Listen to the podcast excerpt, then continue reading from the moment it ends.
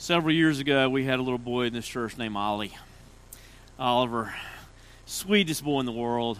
Only problem with Oliver is he had two things. He had two sisters who sometimes needed to be reined in. They were older than him.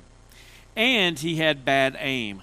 Now, you're probably wondering why those things come into play, but let me tell you. One day, Oliver had been had just had enough of his sisters and he grabbed a rock outside and began chasing them.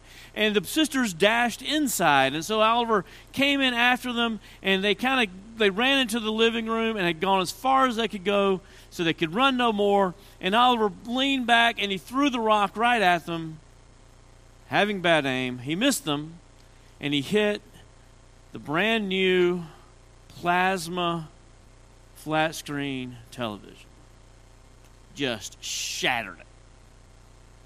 And this was before, you know, those things just started coming in a box of cereal when they were really expensive. And, uh, you know, the house went from laughing and being squealing and being full of noise to just dead silence. And one of his sisters, Lucy, looked at him and said, Ooh, Oliver, Daddy's going to give it to you when he gets home. And Ollie just started crying.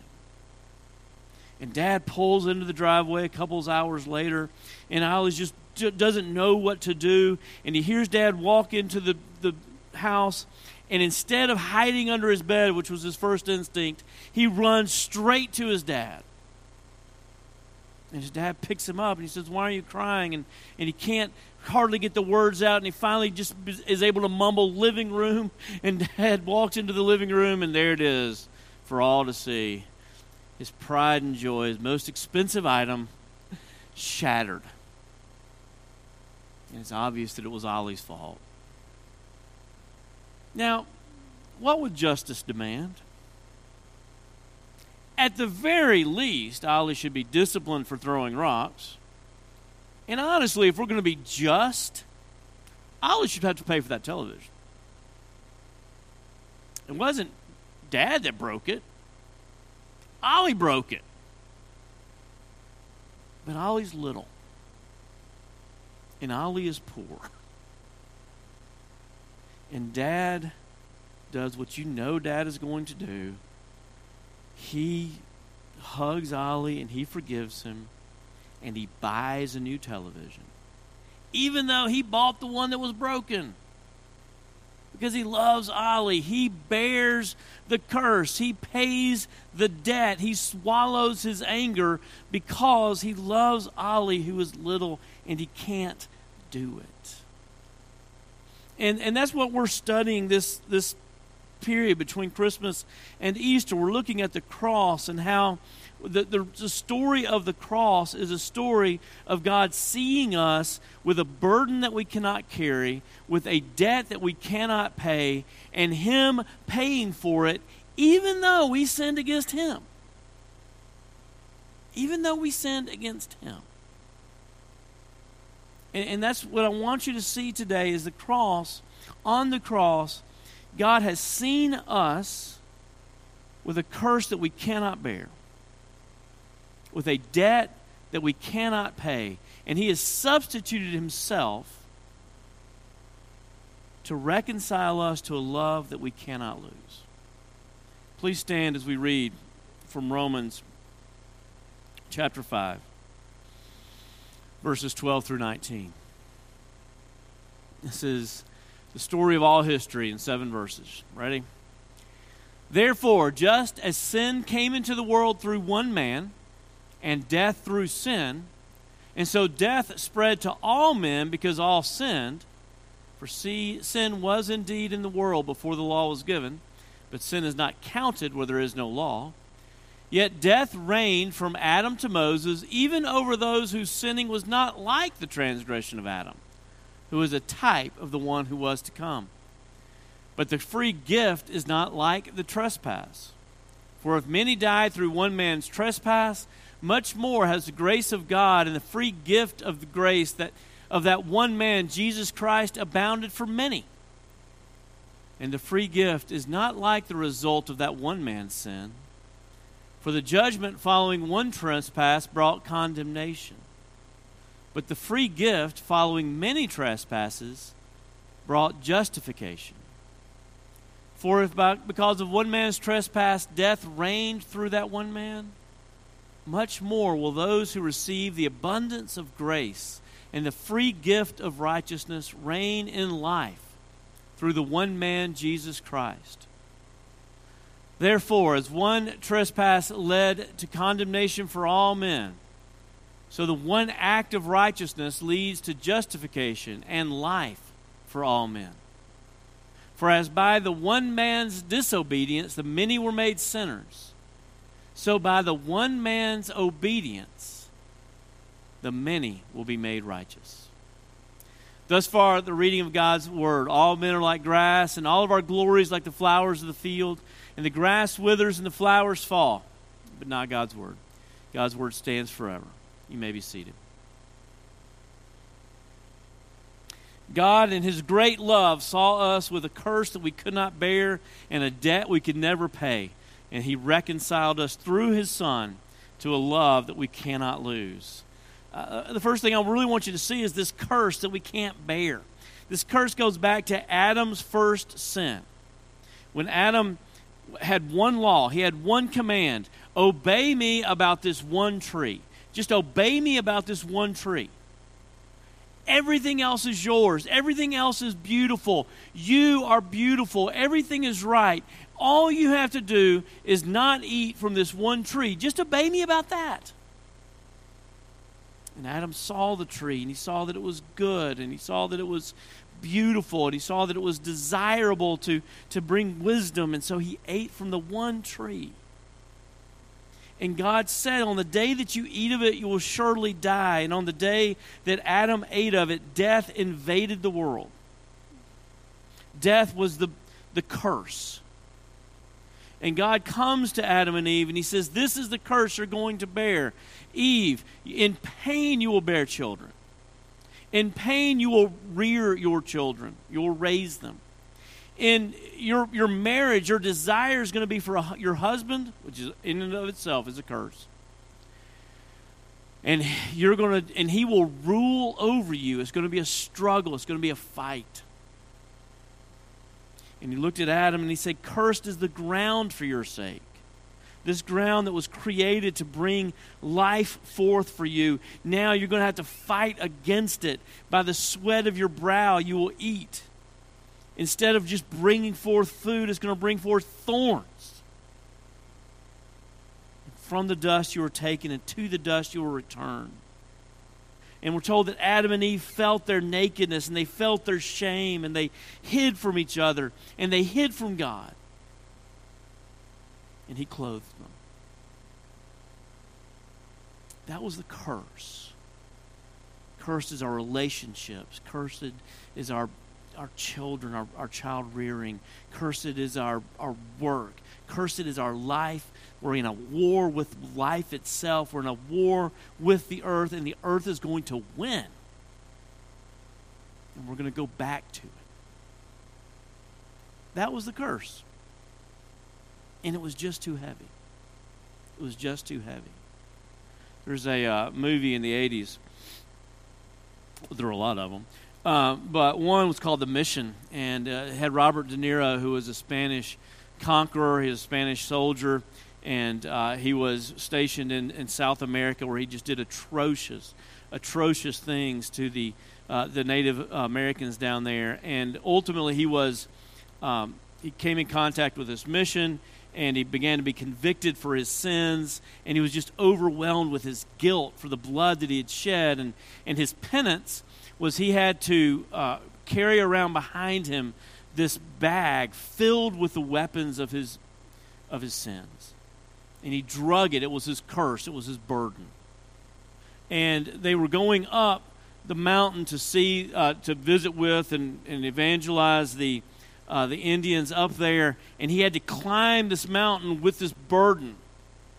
And anytime someone tried to help him, he would, he would push them away. It was his to bear until he got, gets almost to the top of the mountain and he's really in danger of dying because it's going to pull him off the mountain. And one of the Indians, one of the very people that he had used those weapons against, ran to him and cut the burden off and threw it down the mountain. it was too great. It was too great. And we see Jesus doing this for us. God Himself, the Son of God, coming to earth and bearing this curse for us. Go through it line by line. Adam and Eve ate, and they saw that they were naked, and they were ashamed. And Jesus had his clothes divided up among the soldiers and was crucified naked in shame. Adam was told that by the sweat of his brow he would eat. And Jesus labored under this burden of having to save us so much the great sweat and huge drops came to the ground. Adam was told that the ground would bring forth thorns, and that Jesus was put under a crown of thorns that would, was beaten down upon him until it tore into his scalp. No one was ever more under the condemnation of the thorns than Jesus. He was the king of the cursed. Eve is told that in pain she would bring forth children, and Jesus had to go to the very cross to, to bring forth all of his adopted brothers and sisters. And we're told that he, in the, he saw the travail of his soul, he ta- saw the product of his soul, the pain, and he was satisfied. A knowledge about my righteous servant, he will justify many. We're told that the marriage would be a, a, war between husband and wife. Your desire will be for him, and he will rule over you. And as we look at the story of Jesus and his bride, who is, continues to be, be adulterous and chase after other husbands, we even look in the story of, of Hosea, who, as an image of this relationship between God and his bride, uh, he married an unfaithful woman who left him again and again and again, having children that weren't his. He even named his oldest son, Not My Son. And ultimately, she committed adultery so many times that she was enslaved as a prostitute. And, and Hosea had to go and, and purchase a night with her just to have her. He had to pay like everybody else. But he didn't pay the fee for one night. He brought in grain and barley and gold and silver, and he purchased her for every night. And Jesus gave everything as he had, his very life, to reconcile himself to his wife. And we're told that the ground would be cursed. For your sake, to the dust you will return. And Jesus bore that curse dying for us and going into the ground.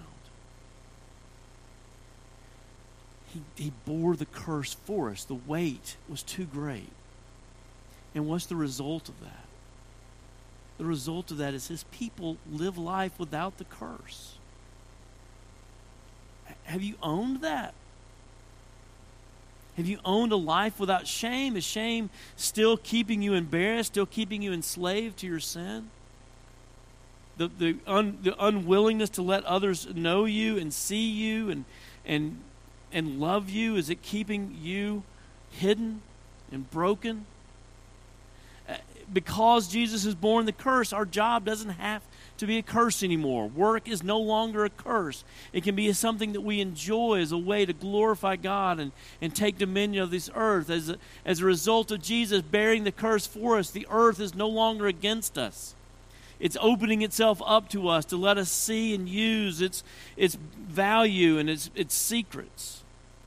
Because Jesus is borne the curse from us for us. Our, our marriages don't have to be wars anymore, but we can come to each other in love and grace and forgiveness and service, serving each other, not ruling over each other. Because Jesus has borne the curse.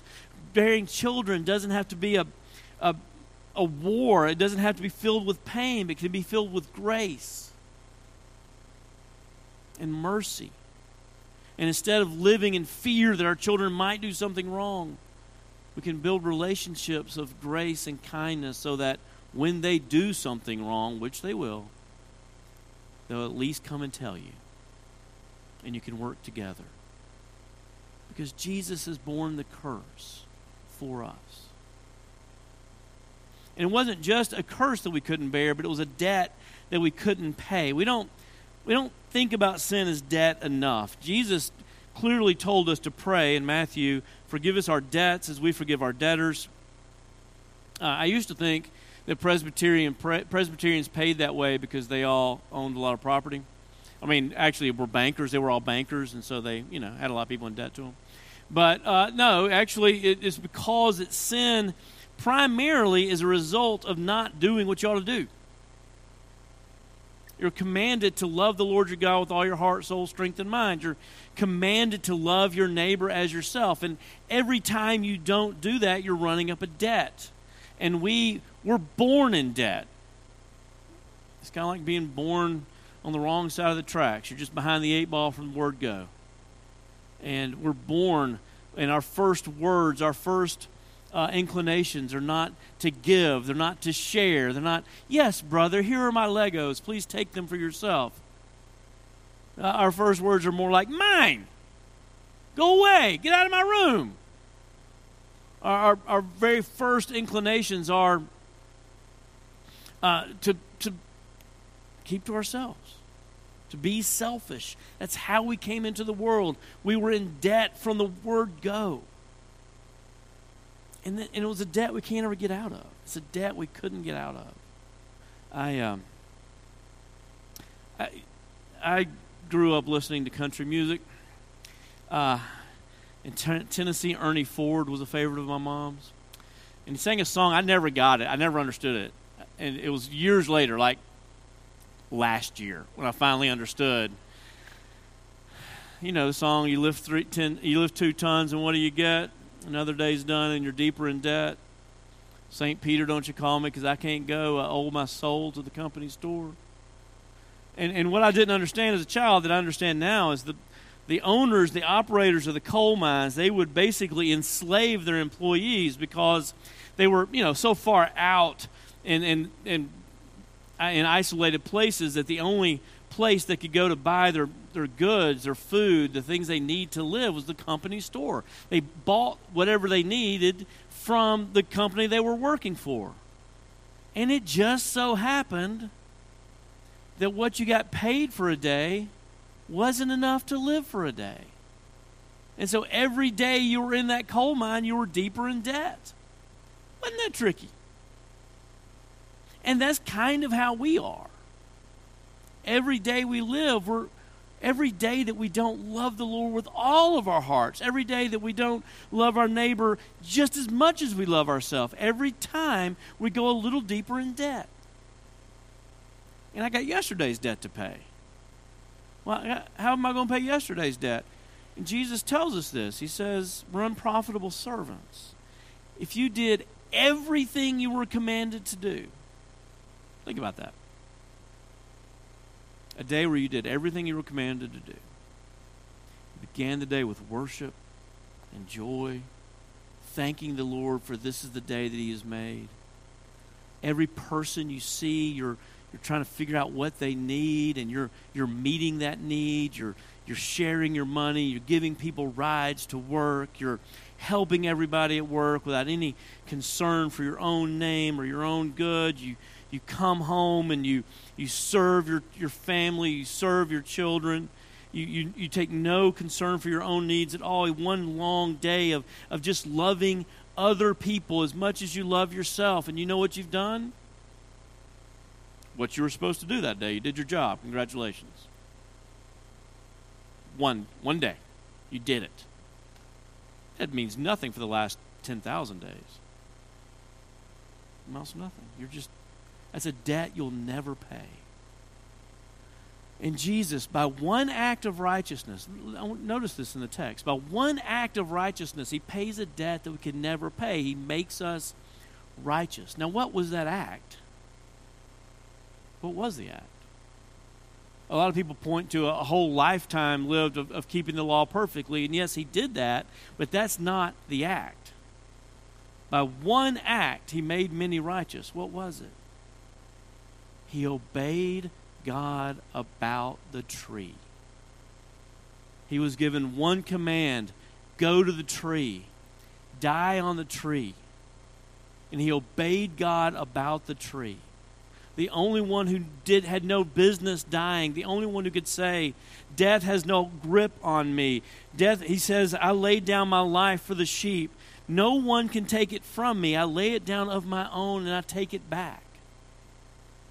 He obeyed God about the tree and he died on the tree for us to pay our debt. To take that back to the coal mine illustration, it's as if we go into that company store one day to get d- deeper in debt, and while we're there, the owner of the store sees us and falls in love with us and asks us to marry him or her, whichever you want to go with. And we do. And he pays our debts, but it's more than just paying our debts. We now own the coal mine. We own the store. It's all ours. Uh, we, we've done we, we've received more than we could ever hope. We've gone from being the coal miner's daughter to being the coal miner owner.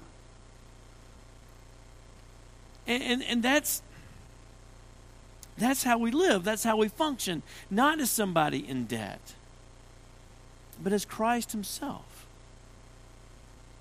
And can I just tell you something? Presbyterians are really bad at this. We're bad at living like we are the owner of the coal mine. We're good at talking about sin. We're really good at that. And we're good at talking about grace. And we're terrible at living in grace. How do you live? Do you live like somebody who's still in debt to God? You want to pray, you want to ask God for something, so you sneak in and you show him how sad you are first because you got to pay that debt. And then you begin to talk like, you know, Oliver, please, sir, may I have a little jam for my bread? And he looks at you and says, Well, you can have the whole refrigerator. It's all for you. Why are you still living like somebody who's in debt? Why are you looking at other people like like you're jealous of them, like God liked them more than you, and you're mad at God and them? Or why are you judging other people for not being as perfect as you? Because you're perfectly pleasing God with all your righteousness, and they're not. Why do you have those, those feelings, those attitudes? They're just not worthy of you. You're much better than that. You are Christ in you. Are you feeling that way toward yourself? Do you look upon yourself with, with disdain, with self hatred? Like you're a debtor who's never going to get out of debtor's prison? Or do you receive, you look at yourself and see what God sees? Beauty, something to be delighted in. God has seen us with a curse we could not bear, and He's borne it for us. He has seen us with a debt we could not pay, and He's paid it for us. Also, we could be reconciled to a love that we cannot lose. He's, he's done it. All the, all the verbs in this text are past tense and objective this is almost, if there's a text in the Bible that's problematic for being too good, it's this one. It, it really is. It's too good. The, the, the, if you take it seriously, the first word you want to say is, but, but, all have been made alive? You know, there are other texts in the Bible we might want to talk about another day, but we're not going to do that today. It's an objective gift there's nothing you can do to improve it. And that's such good news, isn't it? Because that means there's nothing you can do to mess it up. You know, you know, I, I, have been haunted by those same questions you've been haunted by. You know, words like sincere. You know, is, is Jesus really forgiving all my sins? Well, yes, if you were sincere when you asked him. Can I just help, help you out? You weren't. when you asked God to forgive your sins, you did it very selfishly. You were not sincere. That's okay. You're not saved by your sincerity. God forgives all my sins. Well, if you feel sorry enough for them, you didn't feel sorry enough. You never have. Nowhere in the Bible are we told we're saved by being sorry. We're saved by what Christ has already done. It's objective. Martin Luther said we were a caterpillar in a ring of fire. All we did was let a human pick us up. we just received it. We're like the, the ground receiving the rain. It's just, it's, it's, if you're in Christ, it's because of what He's done. And you can't really change that. It's like I'm a Jones. Now, y'all don't know a lot of West Tennessee Joneses, but you've seen all of them you need to see. We all look exactly alike. I can't change it. We sound alike. We stand the same way. We have the same sense of humor. We have the same pot belly and toothpick legs. We have all the same characteristics. We're Joneses. I can't change that. In the same way, when you're in Christ, it's because of what He has done. It's not because you started this relationship. He started it, and you can't finish it. You're in Him. His gift is the gift of life. And we just receive it like the rain. We receive it like the rain. I was uh, named after a country music singer named Jimmy Dean. He's better known for his sausage than he is for his songs. He had one song, had a groan in it. Um, it's called Big John. I don't know if any of y'all remember Big John. Big John was wide at the shoulders and narrow at the hip. And everybody knew you didn't give no lip to Big John. And Big John was down the coal mine one day, and there was a puff of smoke and a sound of something cracking, and, every, and he realized that the ceiling was about to uh, fall in, and there's all these miners in there behind him. And so Big John walked over to the beam, and he let out an awful groan. And he bore the weight of that beam so that everybody else could run out. And that is the message of the gospel. Jesus is bearing the weight of the beam. And it's just left for us to run out. Will you run to him? Would you believe this about yourself? Please pray with me. Father in heaven, we pray that you would give us eyes to see and ears to hear what you have done for us.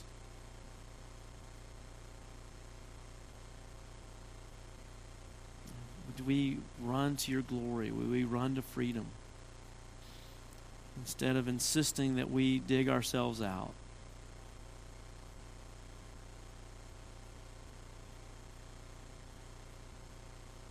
We pray in Jesus' name.